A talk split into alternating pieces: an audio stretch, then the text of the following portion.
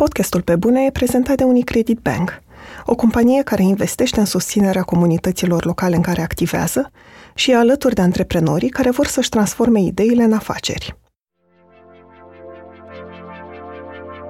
Nevoia asta de acceptare și aprobare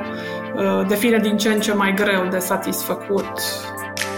Dedicarea excesivă în zona muncii e, e tot un semn de imaturitate sau insecuritate. Putem să avem multă, multe informații foarte valoroase dacă ne deschidem feedback-ului din partea celorlalți. Sunt Andreea Vrabi și ascultați pe bune.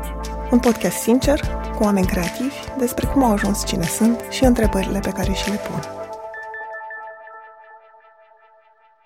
Domnica Petrovai este psihoterapeut și fondatoarea companiei Mind Education și a școlii pentru cuplu. A lucrat timp de 3 ani pentru Ministerul Sănătății și de peste 20 de ani se concentrează pe psihoterapia familiei și terapia cuplului.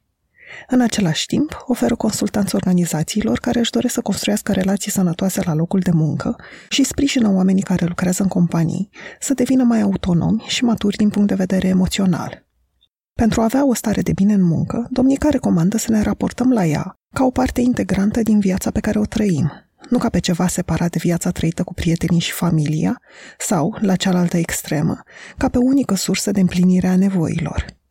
Despre perioada prin care trecem în prezent și cum aceasta ne afectează munca, domnica spune că putem privi criza ca pe o oportunitate de autocunoaștere și înțelegere mai profundă a nevoilor personale, și că schimbarea nu ar trebui privită ca un eveniment negativ,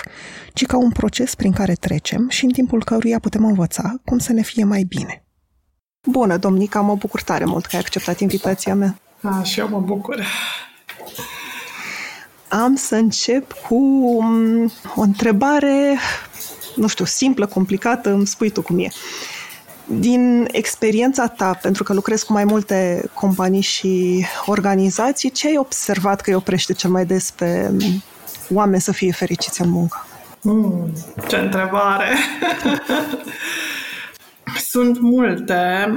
Pentru unii dintre ei, uh, cred că alegerea pe care au făcut-o, ce ține de muncă sau organizație, a fost mai degrabă o alegere ce a ținut de o conjunctură și nu neapărat este ceva la care s-ar fi gândit pendelete, să aibă legătură cu, nu știu, identitatea lor, valorile lor, cu ce e foarte important pentru ei. Sunt multe persoane care, cel puțin în ultima perioadă, și-au dat seama că poate și-ar dori nu știu, un loc de muncă sau să, să facă ceva și să simtă ca o contribuție uh, și asta cumva îi pune în situația de a-și regândi nu știu, cariera, viața lor profesională, cât de împliniți se simt uh, la muncă. Și un alt lucru așa foarte relevant, apropo de fericiți la locul de muncă este cât de mult simți că ai control să schimbi locul. Am regăsit așa un sentiment de poate lipsă de putere, poate neimplicare, poate o neîncredere că tu ai resursele pentru a face locul în care muncești mai bun și mai aproape și de, nu știu, valorile sau ce-ți face ție bine uh, și cred că asta ar duce la o mai la un sentiment mai puternic de împlinire sau sens. Apropo de întrebarea ta legat de fericire. Deci cumva ca să cumva să răspund așa mai simplu, cât că oamenii nu știu exact ce vor de la viața lor și atunci aleg în funcție de diverse contexte și asta îi face nefericiți Uh, și cred că au nevoie și de mai multă încredere în ei că pot schimba locul în care trăiesc. Și eu așa am observat um, că multe din organizații și echipe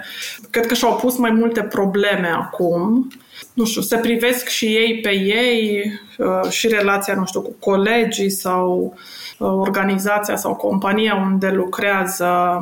parcă cu mai multă asumare, cu mai multă responsabilitate și mai multă um, încredere că locul poate fi diferit. Probabil că tot disconfortul pe care l-au resimțit uh, cu munca sau la muncă îi uh, forțează sau i-a forțat pe oameni să fie mai atenți la lucrurile astea mai importante ce țin de sens, contribuție, încrederea lor că au, au mai mult control asupra mediului decât își pot imagina. Și atunci, știi, nici nu mai apare sentimentul că poate fericirea vine din uh, o schimbare totală a locului, dar cumva din speranța că schimbarea ar însemna uh, sau ar aduce cumva fericire și sens fără ca eu să depun un efort. Deci cumva simt că parcă depășesc multe organizații și echipe o etapă destul de infantilă în relația lor cu munca și nu mai așteaptă cumva să primească, ci cred că pot să construiască un loc mai bun. Am să mă întorc la, la ce spui tu despre Uh, ce impact a avut perioada asta asupra noastră și a organizațiilor, dar cumva legat de ce spuneai mai devreme, voiam să te întreb ce rol are munca sau partea asta din viața noastră pentru starea de bine a unui, a unui om. Și te întreb asta pentru că Mă gândesc la cum, când eram eu mică, toți adulții din jurul meu îmi spuneau că slujba este doar o slujbă, e mm. locul de unde ți iei banii și cum în continuare am cunoscuți care spun că se duc la scârbici, nu la da. serviciu. Da, din păcate. Uh, eu, eu cred că cred mai degrabă într-o integrare a tuturor nevoilor și când spun integrare mă refer la faptul că fie că vorbim de muncă sau familie sau prieteni, uh, avem aceleași nevoi, sigur că le se exprimă diferit și că a le fragmenta, a, și când spun fragmentare mă refer la, nu știu, a privi munca doar ca un loc care mi oferă resurse financiare pentru o viață care e în altă parte, mm. în afara muncii, cred că aici e o mare capcană nu există o viață în afara uh, unui context, uh, trăiești viața și acolo unde muncești. Și cred că dacă uh, cumva privim mai atent cât de importantă este munca, nu știu, pentru identitatea noastră, pentru, uh, nu știu, nevoia noastră de, a, de la apreciere, la apartenență, la contribuția pe care o avem în lumea în care trăim, uh, Uh, cred că o să avem mai puține frustrări și mai puține um, resentimente sau regrete și nu o să avem sentimentul ăla că viața a trecut pe lângă noi, pentru că, de fapt, o parte din viață am negat-o, am ignorat-o, am devalorizat-o și mă uit așa cu, nu știu, mă uit, mă uit într-o altă parte, să zicem, nu știu, timpul petrecut cu prietenii sau ca și cum asta ar fi singura sursă de sens, împlinire, satisfacție uh, și, și nu cred că e așa. Eu, oamenii pe care i-am întâlnit și care, au, care se simt împliniți și, uh, apropo de fericire și de stare de bine, sunt oameni care au reușit să trăiască cu o, cu o stare de bine în, în toate locurile vieților. Au, au reușit să aducă, să aducă fericirea nu știu, și în timpul lor cu familia, cu prietenii, fără să le separe, fără să le fragmenteze și înțeleg că e un tot, e un întreg, din care noi, practic, ne aducem multe resurse, dar ne și luăm foarte multe resurse. Cumva în opoziție cu ce spuneam în întrebarea de mai devreme, adică ce auzeam de la adulți când eram mai mică, ce aud eu în ultimii ani, cel puțin de când uh, fac podcastul ăsta, e că, nu știu cum, în relațiile de cuplu am ajuns să cerem de la partenerul nostru să ne împlinească toate nevoile și de prieteni și de părinte și exact. absolut tot. Parcă am început și de la muncă să cerem asta, să fim pasionați tot timpul, să nu existe rutină, să fim validați, să ne împlinească în totalitate. Parcă, nu știu, toată identitatea noastră e exprimată doar prin muncă. Mă întrebam ce gânduri ai tu în legătură cu, da. cu asta și dacă ai întâlnit și tu da. schimbarea asta, dacă ai observat-o. Da, și par cumva două extreme, adică de la munca e doar un loc unde merg și iau niște bani uh, și sigur că asta mi oferă un, o siguranță sau un statut, dar nu e mai mult de atât. Adică nu investesc în locul respectiv, nu nu simt că eu îmi aduc cumva valoarea sau uh, fac un lucru care contează pentru mine sau pentru oamenii din jurul meu. Mai e o extremă care vine tot cumva dintr-o fragmentare și anume cumva o dedicare aproape totală a noastră în muncă. Apropo de ce spuneai, de identitatea noastră, de nevoile noastre, Uh, și așa cum uh, și în cuplu așteptările sunt uh, nerealiste și totale din partea partenerului, la fel cumva pare că și munca ar trebui să ne inspire, să, ne, să fie un loc în care să, ne, să creștem, să evoluăm, dar la fel cumva ignorând celelalte aspecte ale vieții noastre și la fel cumva cu așteptări uh, nerealiste. Și opinia mea este că ambele, în ambele cazuri vorbim de o și de o imaturitate, adică cumva de o, de o așteptare nerealistă sau de o, nu știu, neîncredere, apropo de, de situația în care merg la muncă, dar uh, fără să simt că e un loc pe care eu vreau să-l... Eu simt că îl construiesc sau îl clădesc într-un anumit fel și completa ignorarea vieții noastre și dedicarea excesivă în zona muncii e, e tot un semn de imaturitate sau insecuritate. Și aici am observat în foarte multe și cupluri și familii, dar chiar și în rândul tinerilor, o tendință de a privi munca sau cariera ca fiind uh, oportunitatea perioadei de vârstă. E ca și cum e bine să ne sacrificăm o perioadă pentru că acum e momentul și e ca și cum îți suspenzi viața pentru încă o perioadă și încă o perioadă și parcă mai tot timpul renunți la viața ta pentru că sunt uh, din ce în ce mai multe priorități care țin de muncă și observațiile mele sunt tot că, de fapt, cei care aleg să facă asta o fac tot dintr-o insecuritate. Poate că, de exemplu, nevoia asta de validare, de recunoaștere, de apreciere, de atenție, uh, o văd ca fiind uh, foarte valoroasă Uh,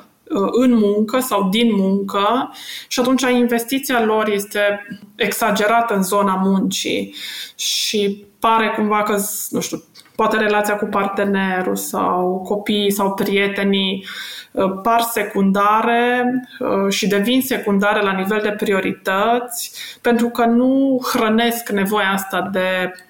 aprobare, acceptare, validare, care vine din competențele, rezultatele, performanțele pe care le avem. Însă cumva e un cer vicios pentru că vrei din ce în ce mai mult, uh, îți tot regândești standardele, simți de fapt o neîmplinire și un gol pe care încerci să-l acoperi cu, nu știu, cât mai mult succes, cât mai multe proiecte, însă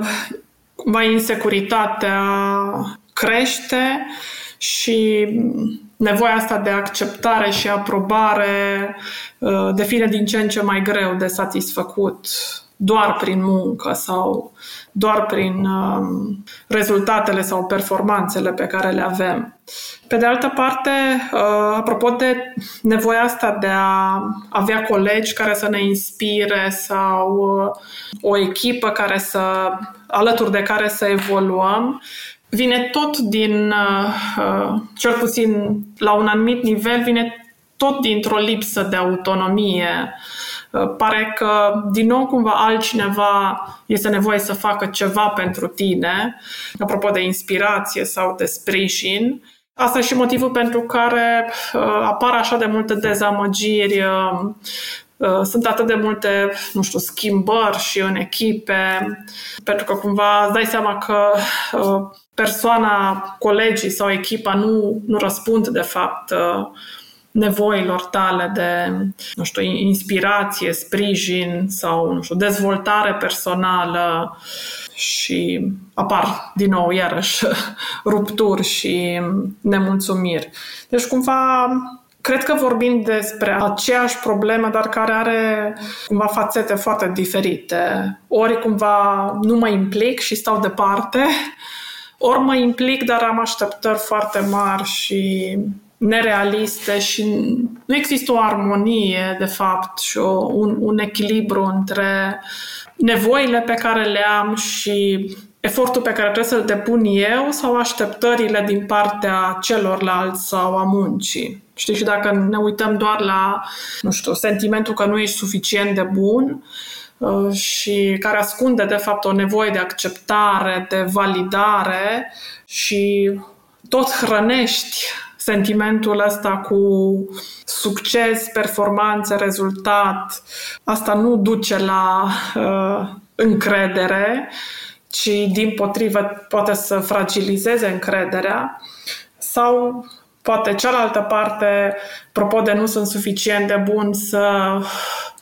teama de eșec sau teama de respingere să fie atât de copleșitoare încât să evit să nu mă implic, să stau departe, să nu am încredere, nu știu, în ceilalți, în, în echipă, pentru că, de fapt, anticip mai degrabă eșecul sau respingerea din partea celorlalți.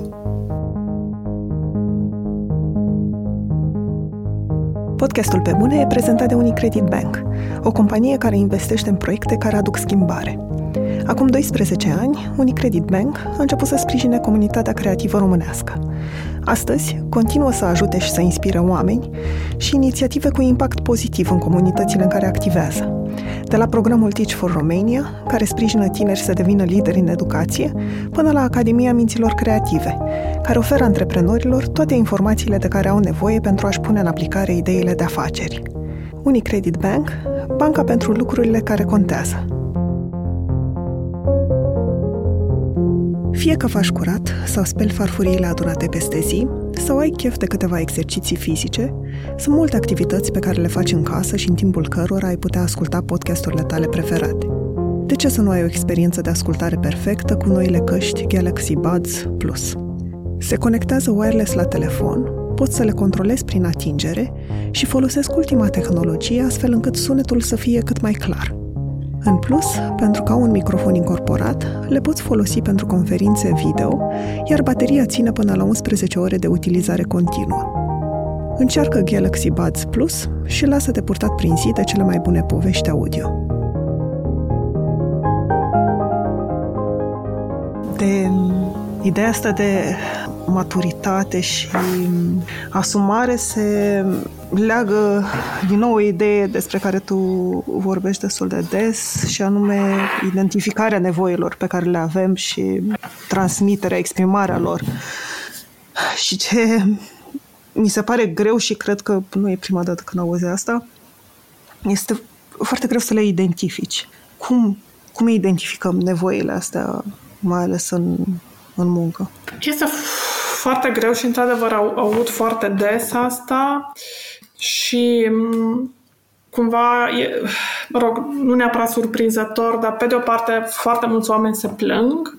că nu sunt mulțumiți, că nu sunt fericiți, că nu, nu le este bine. Dar dacă îi întreb ce avea nevoie de fapt, de la tine, de la celălalt, nu știu, de la organizația unde muncești, aici apar foarte multe blocaje. Adică, pe de o parte, suntem nemulțumiți de ceilalți și noi parcă avem convingerea că exprimăm ce avem nevoie, dar când suntem puși cumva în, uh, cu mai multă grijă și atenție în a ne uita la Uh, de fapt, care sunt nevoile noastre, ce vrem de fapt, ce ne dă sentimentul ăla de împlinire, uh, care sunt abilitățile pe care le avem, uh, care sunt abilitățile pe care ni le, ne, ne dorim să ni le dezvoltăm, care sunt barierele în a obține ceea ce ne dorim. aici apar uh, multe blocaje și cred că principalul motiv pentru care e atât de complicat să știm ce vrem este că nu am avut exercițiul, uh, de a, acest exercițiu de a ne uita la noi uh, atât de conștient. Și cred că nu l-am avut tocmai pentru că pentru a-l avea am fi avut nevoie de uh, spațiu în relații, de sentimentul ăla de siguranță. Uh, nu știu, apropo de istoria noastră de viață, de momentele în care, nu știu, părinții, adulții din viața noastră, fie că erau profesori sau educatori uh, sau mentorii noștri, ne-au oglindit ceea ce aveam nevoie, pentru că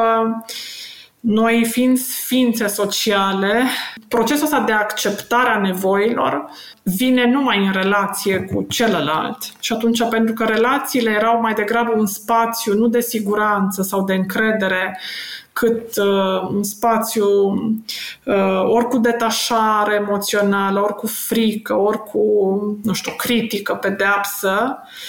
nu am avut experiența de a fi în contact cu nevoile noastre. Și atunci, practic, eu ca și adult, dacă uh, sunt într-un moment în care vreau să-mi definesc nevoile, Poate primul pas este de a-mi recăpăta acel sentiment de siguranță. În primul rând în relația mea cu mine, apoi în relația cu ceilalți, uh, cum sunt colegii. Și siguranța îmi dă acea, uh, acel spațiu emoțional și mental pentru a-mi clarifica ce am nevoie. Da? Pentru că nu mai, e, nu o mai protejez în relații, nu o mai apăr uh, și nu mai interacționez cu celălalt din nevoi neîmplinite, da? de exemplu, că am tot pomenit de sentimentul că nu sunt suficient de bun și, practic, interacțiunea mea cu celălalt e o interacțiune în care aștept validare, mm. în care sunt foarte vigilent dacă mă aprobă sau nu mă aprobă, uh, sau vreau să-i demonstrez că sunt, nu știu, grozavă sau că merit cumva validarea sau aprecierea din partea celuilalt. Și atunci, uh, sigur că uh, atenția mea este către uh, ce îmi lipsește și nu ce am nevoie.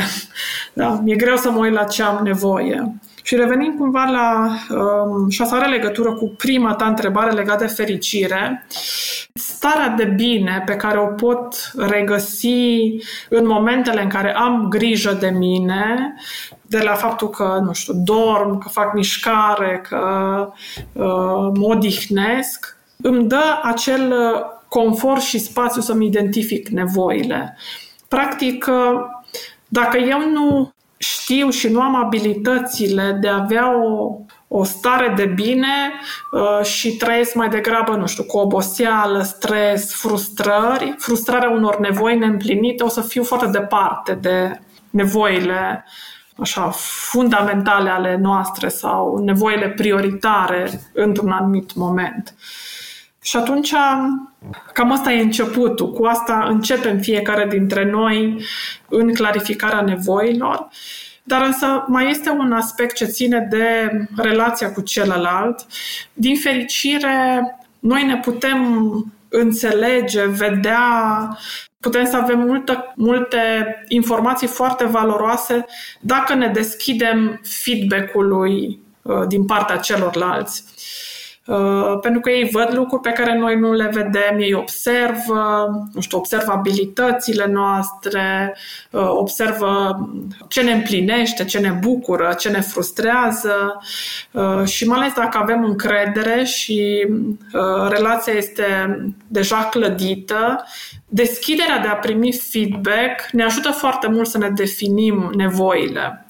Uh, de ce nu o facem? În primul rând pentru că ne este teamă, frică de ce va spune, ce gândește despre noi. Poate feedback-urile le percepem ca fiind, nu știu, atât de inconfortabile,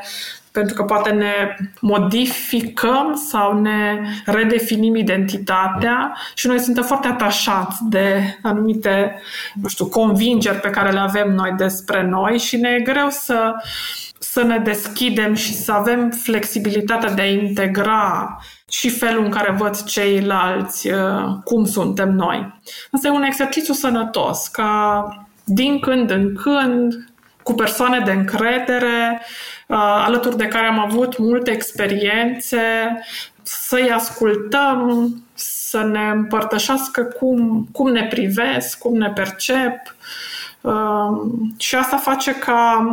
cumva să nu rămân cu o percepție rigidă asupra mea și asupra nevoilor mele, ci să-mi dau voie să, să le integrez și să-mi dau voie să și să accept că atât nevoile cât și identitatea se schimbă. Nu sunt ceva fix sau, uh, nu știu, finit, rigid. Uh, am acum o nevoie și ea va rămâne tot restul vieții. Depinde și de priorități, de perioade, de contextele în care mă aflu. Apropo de, de context și de procesul ăsta de uh, autocunoaștere, sunt curioasă ce impact crezi că a avut criza asta, să-i spunem, sau de la începerea pandemiei, dacă a fost un moment prielnic să ne întoarcem către noi și să ne cunoaștem mai bine sau toate acele obiceiuri sau nu știu cum să le spun, scurtături ale minții um, la care apelam înainte mai degrabă s-au, s-au reactivat? Cred că sunt mai uh, mulți factori care influențează felul în care ne ne-am adaptat. Uh, la fel am avut uh, șansa să întâlnesc și să cunosc și, nu știu, cupluri, familii sau echipe care, unde a existat uh, și mai multă apropiere, colaborare și încredere, în ciuda incertitudinii, disconfortului, nu știu, adaptării la o criză. Pe de altă parte, am cunoscut și situația cealaltă în care criza a scos la lumină uh, foarte multe puncte vulnerabile, sensibile în relațiile, fie că vorbim din nou de uh, cele apropiate sau relații la, la muncă, care au creat și mai multă neîncredere și au dus și la mai multe rupturi. Că a fost nevoie să mediez uh, multe rupturi între, nu știu, parteneri de afaceri sau uh, încheierea unor colaborări uh, în cadrul unor companii, pentru că feedback-ul pe care l-au dat mulți a fost am simțit că nu mai am răbdare sau disponibilitate de a trece cu vederea, uh, poate și lipsa unor abilități sau lipsa unei disponibilități de a fi atent și la, în egală măsură și la relație, dar și la rezultate. Și atunci cred că s-au încheiat mult mai repede sau s-au rezolvat prin încheiere relații care trenau, care aveau un fond de multă neîncredere și suspiciune, dar uh, au amânat, parcă n-a fost niciodată momentul, uh, au fost și multe justificate sau pentru mulți multe echipe sau organizații a fost mult mai evident uh, că au nevoie să pun o limită foarte clară când vine vorba de, nu știu, de neasumare, de lipsa de performanțe, fie că sunt individuale sau ale unei echipe. Uh, și cred că ce, că spuneam cumva că sunt mai mulți factori, uh, cred că depinde foarte mult de dacă exista anterior un, uh, un fond de încredere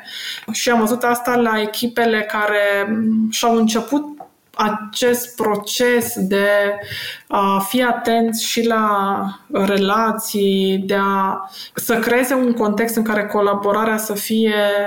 uh, din ce în ce mai reală și nu doar uh, așa vorbită și spusă, fără să fie o bază uh, concretă pentru asta. Și atunci au avut resurse Depinde mult și de cât de puternic uh, și, nu știu, asumat și, uh, nu știu, gradul de maturitate emoțională a celor care au sau au avut o, nu știu, o putere de decizie, apropo de leadership, și se văd organizațiile unde, care au fost, uh, unde oamenii au fost sprijiniți și unde a existat o putere asumată și unde, din fericire, și, și ei au crescut, fiind mult mai, uh, poate, ferm, mult mai uh, congruenți cu valorile pe care își doreau să le promoveze. Însă, iarăși ce am observat apropo de crize este faptul că tocmai pentru dat, sau datorită distanței, izolării, anxietății pe care fiecare dintre noi au trăit-o în diverse forme, s-a pierdut în multe organizații și echipe un sentiment de apartenență. Uh, și asta cumva e și o parte bună, pentru că te ajută să te clarifici dacă îți dorești cu adevărat să fii acolo sau uh, ce înseamnă pentru tine uh, locul sau munca respectivă. Și are și cea, cealaltă parte în care îți dai seama că poate motivul pentru care ești uh, în locul respectiv nu e tocmai unul cel mai sănătos, apropo de merg doar la muncă pentru că sunt bine plătit, și cumva au fost mult mai vizibile, nu știu, frustrările sau nevoia de atenție a unor uh, uh angajați uh, sau nevoia unor, uh, nu știu, beneficii suplimentare, fără să fie vorba de, nu știu, valoarea muncii în sine sau de valoarea, nu știu, comunității sau locului în care muncesc. Uh, pe de altă parte, uh, ce știu totuși apropo de criză și cum reușim să, să ne folosim de criză, este că, din păcate, un procent destul de mic de oameni au știut să beneficieze în urma crizei. Criza, din punct de vedere uh, psihologic, poate să uh, ne sprijine și asta spun cumva și studiile, să creștem uh, emoțional. Deci e un, o oportunitate de creștere emoțională. Însă această oportunitate de creștere emoțională, de a deveni mai rezilienți, de a ne identifica punctele sensibile și de a învăța din ele, de a fi mult mai vizibile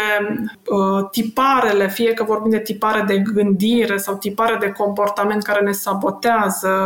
uh, funcționarea de zi cu zi, ele sunt mult mai vizibile în criză și dacă știm să le observăm, să învățăm din ele, putem să beneficiem de, de pe urma crizei din punct de vedere emoțional și mental sau psihologic. Însă sigur că asta uh, vine tot cu un uh, proces de conștientizare, cu un efort să fii atent la ce ai înțeles despre tine sau ce ai înțeles despre relația cu celălalt te ajută foarte mult, nu știu, fie că,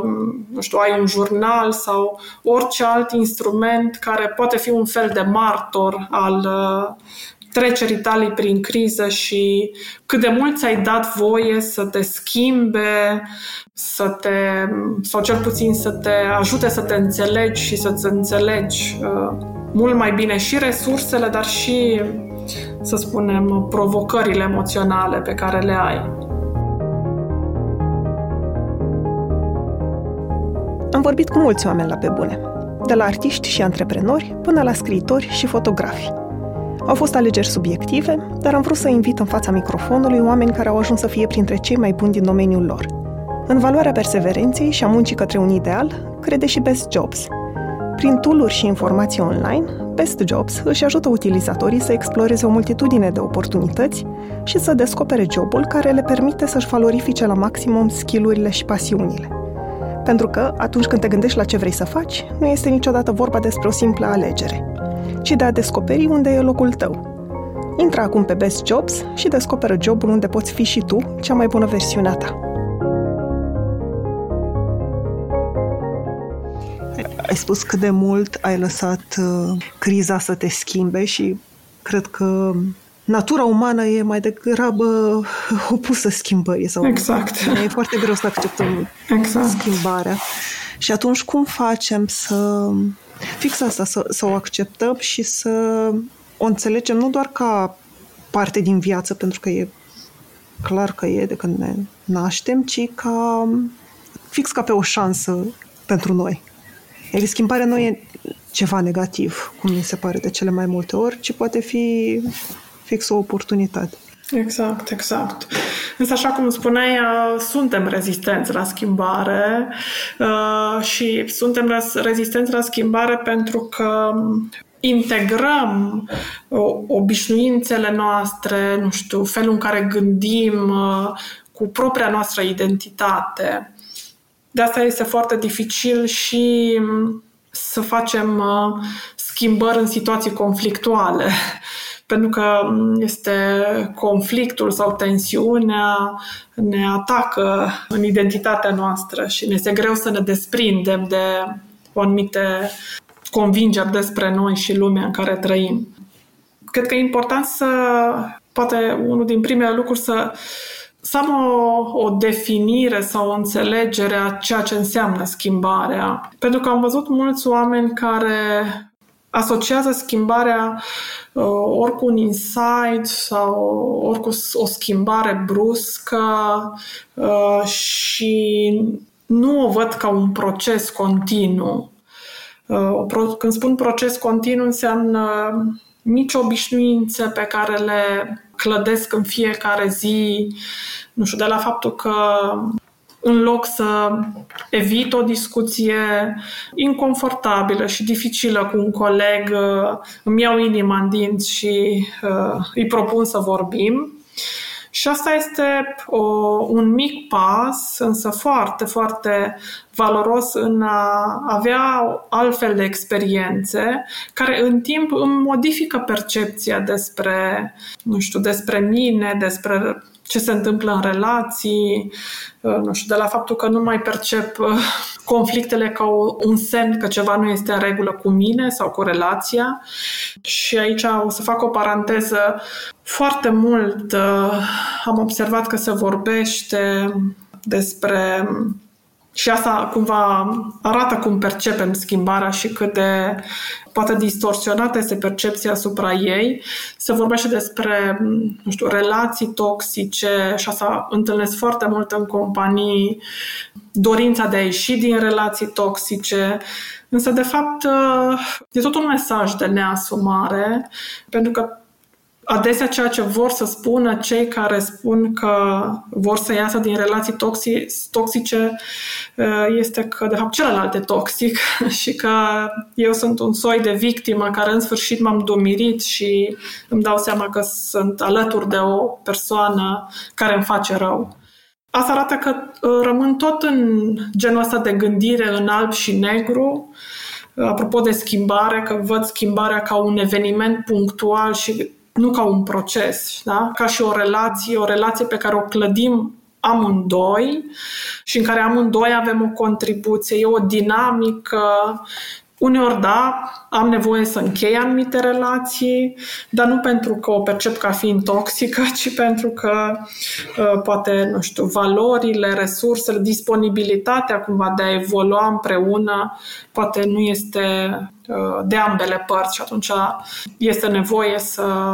să schimb ceva sau să, să mă distanțez poate o, o perioadă sau Uh, nu știu, pe termen poate mai lung de, de acea situație. Și revenind la întrebare, deci cred că uh, în primul rând e atitudinea față de schimbare, să o văd ca un proces uh, continuu, nu ca un eveniment punctual, extraordinar, nu știu cum spuneam, un insight care să mă lumineze, gesturile mici pe care mi le asum, Uh, și dacă mi-aleg, de exemplu, să mă uit la un anumit lucru, nu știu, am dat exemplu cu conflictul, dar poate fi uh, felul în care nu știu, îmi gestionez, de exemplu, îngrijorările și o schimbare poate fi faptul că îmi aloc doar un timp în care mă gândesc la lucrurile care mă frământă. Nu-mi las mintea tot timpul să fie invadată de, nu știu, gânduri catastrofale sau diverse scenarii. Și acest, această obișnuință mentală e un pas care clădește schimbarea și ne, ne dă și mai multă încredere în noi. Că suntem capabili, că de fapt suntem într-un, într-o evoluție pe care nu o putem opri, să avem deschiderea de a încerca lucruri noi, inconfortabile să avem și obișnuința de a, de a reflecta, de a fi mai introspectivi, apropo de mm, criză și cum să rămânem cu cât mai multe lucruri din această perioadă. Cred că dacă ne dăm un timp și un, uh, așa, un uh, moment în care să nu știu, să punem pe hârtie sau să, să găsim o cale prin care să avem un martor a ceea ce am trăit, poate, nu știu, conversație cu o persoană foarte apropiată. Asta, asta ne ajută foarte mult să învățăm din momentele dificile și să ne și dăm voie, învățând din momentele dificile, să, să evoluăm. Pentru că E, cum, cum spuneai și tu, cumva criza fiind o oportunitate atât de mare, e bine să ne luăm multe notițe, pentru că nu întotdeauna o să avem uh, prezența și nu întotdeauna o să avem oportunitatea de a ne vedea atât de clar cu, nu știu, punctele noastre sensibile, cu fricile noastre, cu insecuritățile noastre, cum, cum a fost criza prin care am trecut. Pentru că ai menționat uh, fricile noastre, e mm, o expresie care tot e repetată în romanul Dune, pe care nu l-am citit, dar știu că e repetată acolo expresia, care spune că frica este ucigașul minții. Uh-huh. Și cred că dacă e un sentiment care poate a predominat în ultimele luni și de care poate n-am scăpat încă, e cel de frică, frică pentru viitorul businessului nostru, al proiectelor noastre, pentru locul de muncă, poate pentru unii dintre noi. Asta pe lângă frica generală de a nu ne îmbolnăvi. Și mă întrebam cum putem să, nu știu dacă depășim e cuvântul corect, ci poate să acceptăm sentimentul ăsta de frică și să ne păstrăm luciditatea astfel încât să găsim soluții sau moduri prin care să ne adaptăm proiectele, businessurile și, nu știu, tot ce ar trebui să facem acum. Da. Sigur că frica pe de altă parte ne și mobilizează și mm, cred că, așa cum spuneai, avem mai degrabă nevoie să o acceptăm, să o înțelegem, să o lăsăm să ne ghideze către nevoile noastre, că tot am vorbit despre nevoi. Pe de altă parte, acceptarea ne va ajuta mult și să ne permitem să avem și alte trăiri, alte gânduri uh, în afara fricii. E ca și cum am invita frica și au accepta în viața noastră, însă ea să nu, să nu domine viața noastră, să nu fie doar despre ea sau să nu privim lucrurile doar din perspectiva ei, ci să ne dăm voie să privim, nu știu, proiectele, viața noastră și din multe alte perspective, tocmai pentru că cred că astfel de momente cum e criza prin care am trecut, ne pot mobiliza resurse pentru a fi foarte creativi și inovatori. Și asta am văzut la, la multe persoane și multe echipe sau companii care și-au dat voie să nu fie doborâți de frică sau să privească totul prin prisma fricii și mai degrabă să se folosească de ea mai ales că e o energie foarte puternică și mobilizatoare, îți mobilizează foarte mult resursele, însă e important și să le folosești. Pe de altă parte, cred că apropo de frică, frica pe care o, o care acordăm foarte multă atenție sau prea multă atenție, ne epuizează resursele, ne consumă foarte mult resursele și ajungem într-un punct în care să devenim, nu știu, apatici, nu știu, fără chef, fără energie, fără idei și pierdem și mai mult dacă cumva îi alocăm mai mult timp și mai mult spațiu. Și atunci, ca să putem uh, echilibra sau armoniza, cred că avem uh, și în criză, dar nu doar în criză, avem câteva opțiuni și uh, prima opțiune este această abilitate de a rămâne prezenți în ciuda fricii. Și când, spunem, când spun să rămânem prezenți în ciuda fricii, uh, este tocmai de a uh, avea deschiderea către nou, fără să avem o minte ghidată de frică. Și prezența ne va ajuta sau ne ajută foarte mult să și inovăm sau să fim creativi în momente atât de uh, dificile. Și în afară de prezență mai avem nevoie de un lucru uh, și anume de acea exper- acele experiențe care ne reîncarcă să zicem, rezervoarele noastre emoționale, pentru că, cum spuneam, frica uh, ne consumă foarte mult, dar îi acordăm atenție, sunt gândurile care apar. Și dacă nu ne dăm voie să avem grijă de noi, probabilitatea că ea să ne domine e foarte mare. Și mm, grija asta față de noi, cumva, sunt lucrurile pe care le-am mai uh, spus uh, de la, nu știu, momentele de bucurie, rutine și tot ceea ce ne face să ne uh, reconectăm cu noi. Uh, reconectarea înseamnă că ne recăpătăm sentimentul de siguranță, iar sentimentul de siguranță ne, ne sprijină să, și să avem resurse pentru a rezolva problemele sau pentru a veni cu alte, nu știu, idei sau uh, proiecte noi pe care am nevoie să le dezvolt. Dacă din potrivă mă las copleșit de frică și practic asta înseamnă că gândurile mele sunt ghidate de frică și înseamnă multe îngrijorări, înseamnă multe scenarii, înseamnă multe analize, asta practic o să ne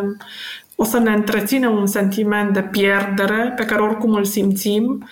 dar îl adâncește și mai mult. Și atunci să privim, să privim mai degrabă frica ca o oportunitate de a, de a avea curaj în a rămâne prezenți în, în ciuda fricii. Sunt curioasă dacă pentru voi la Mind Education perioada asta de criză a rearanjat într-un fel proiectele sau prioritățile, dacă v-ați dat seama că oamenii vor avea mai degrabă nevoie de sprijin în nu știu, zona X în loc de Y, cum plănuiați la începutul anului? Uh, am avut și noi uh, și provocări uh, în echipă uh, și când spun provocări mă refer la, nu știu, multe conversații dificile pe care însă le găsesc foarte valoroase la fel, poate lucruri nerezolvate din trecut, dar uh, pe care poate că, de exemplu, eu le-am ignorat um, și o, o nevoie de a fi mult mai aproape unii de ceilalți, ceea ce cumva a fost um, foarte valoros pentru că percep mai multă încredere și mai multă disponibilitate uh, către schimbare. Însă și pentru noi a fost uh, um, nevoie să regândim soluțiile. Dacă până acum poate anumite proiecte uh, le tot amânam, uh, cum e de exemplu o platformă de uh, cursuri online, pentru că mm, eram prinși în proiectele prezente și ne spuneam că ok, o să fie un moment în care o să alocăm timp și altor soluții, pentru că ne era nou mult mai confortabil și pentru că cumva poate, nu știu, formarea noastră ca psihologi, terapeuți, a fost o formare în care uh, sprijinul uh, era obișnuit să fie față în față, îmi era și mie mult mai confortabil și îl, îl percepeam și îl găseam mult mai valoros. Acum ne-am dat seama că este nevoie cumva să, să schimbăm. Și a mai fost uh, cumva o conștientizare pentru, pentru mine și pentru noi pozitivă și anume uh, am fost surprins să o vedem cât de multă deschidere există pentru sănătate emoțională, relații de încredere,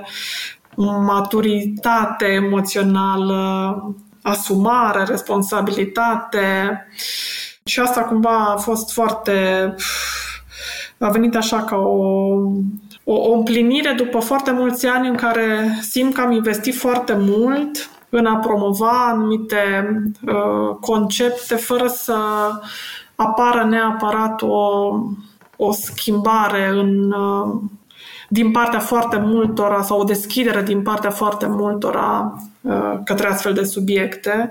Și o să-ți dau un uh, exemplu. Um, unul din subiectele pe care de mult timp am vrut să-l um, aducem în conversațiile noastre sau în serviciile noastre în companie era abordarea depresiei sau anxietății și um, cel puțin până acum marea majoritate își doreau ca uh, conversațiile despre sănătate mentală să fie conversații indirecte, adică își doreau mai degrabă um, să venim cu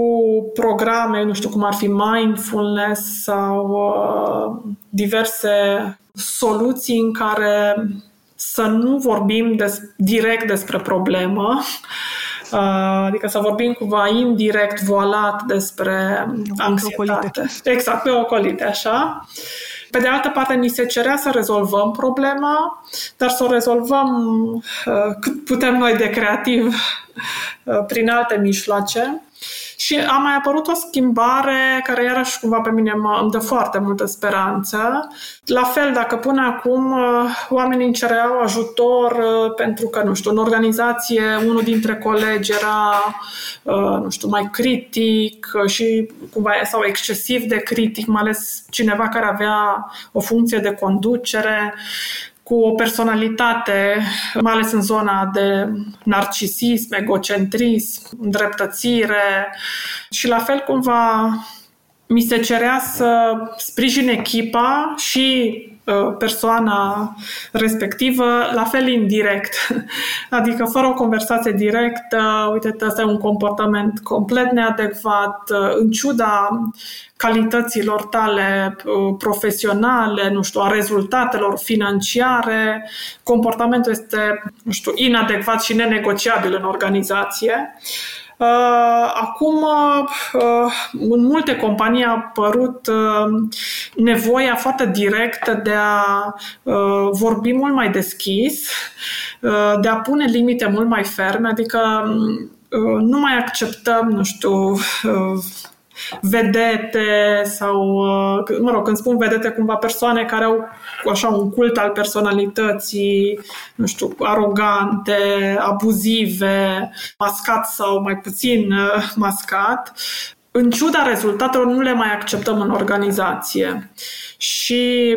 cumva dacă până acum, uh, nu știu, găseam în studii sau uh, în, în studii academice sau în uh, foarte rare studii de caz în companii vorbindu-se despre asta, despre faptul că erau organizații care nu mai acceptau persoane abuzive, de dragul uh, câștigurilor financiare. Încă nu văzusem asta, cel puțin uh, cu uh, organizațiile cu care am lucrat. Și acum, cred că gradul de maturitate și de înțelegere mult mai profundă a ceea ce înseamnă sau cât de importantă este încrederea și siguranța în relație a crescut din fericire pentru, mai ales pentru organizație și oamenii care lucrează acolo, am primit uh, cereri directe de a, uh, nu știu, de a media și de a oferi consultanță, fie că vorbesc de, nu știu, de a pune niște limite sau de a oferi oportunitatea unei schimbări unor persoane care au genul ăsta de pattern de egocentrism și narcisism, care, din păcate, e foarte prezent în cultura noastră și care creează foarte, multă, foarte multe suferințe, foarte, foarte multă durere, dar care până acum a fost trecut cu vederea pentru că era foarte capabil. Spuneai într-un interviu recent că în uh, perioada asta de criză ai devenit mai conectată cu misiunea ta și cu ce contează cu adevărat pentru tine care e misiunea ta și ce contează cu adevărat pentru tine ca terapeut. Da. Sau în meseria ta de mm. terapeut. Da, da. Cred că ce uh, mi-a fost așa foarte clar în perioada asta este că, nu știu, sentimentul de împlinire uh, și sens uh, și satisfacție îl am atunci când uh, simt că pot contribui la o grijă uh, nu știu, unei comunități pentru atât pentru ceea ce înseamnă sănătate emoțională uh, și cum mai spuneam, cumva să nu să avem grijă de ea în fiecare zi, nu doar atunci când ne e greu, dar, dar cred foarte mult și în um, o mai mare atenție și mai, um, mai mare preocupare pentru a sprijini cuplurile în a își clădi relații fericite care să împlinească. Și cred că asta dacă ar fi să aleg dintre toate proiectele, este proiectul care mă împlinește cel mai mult. Însă știu că un cuplu pentru a fi împlinit și fericit și pentru a avea o viață așa care să-i aducă și bucurie și, și încredere, are nevoie să trăiască într-o lume mai mă rog, mai de încredere, mai generoasă și asta e motivul pentru care m-am uh, orientat către companii, pentru că um, acolo își trăiesc oamenii uh, și își petrec foarte mult timp și ne influențează foarte mult ce, ce ni se întâmplă acolo unde muncim. Însă o văd tot în um, în sprijinul oamenilor de a aduce și de a trăi cu mai multă iubire viața lor și relația cu celălalt. Mulțumesc că ne-ați ascultat! Pentru mai multe episoade, mergeți pe SoundCloud, iTunes, Spotify sau în orice aplicație de podcast folosiți. Pe bune este un podcast produs de Dor, editor de sonet e Horia Baldea, tema muzicală e compusă de Alex Turcu, Asistent de producție e Alina Șincu. Nu uitați, dacă v-a plăcut episodul, dați-l mai departe, ca pe bune să ajungă în căștile cât mai multor oameni.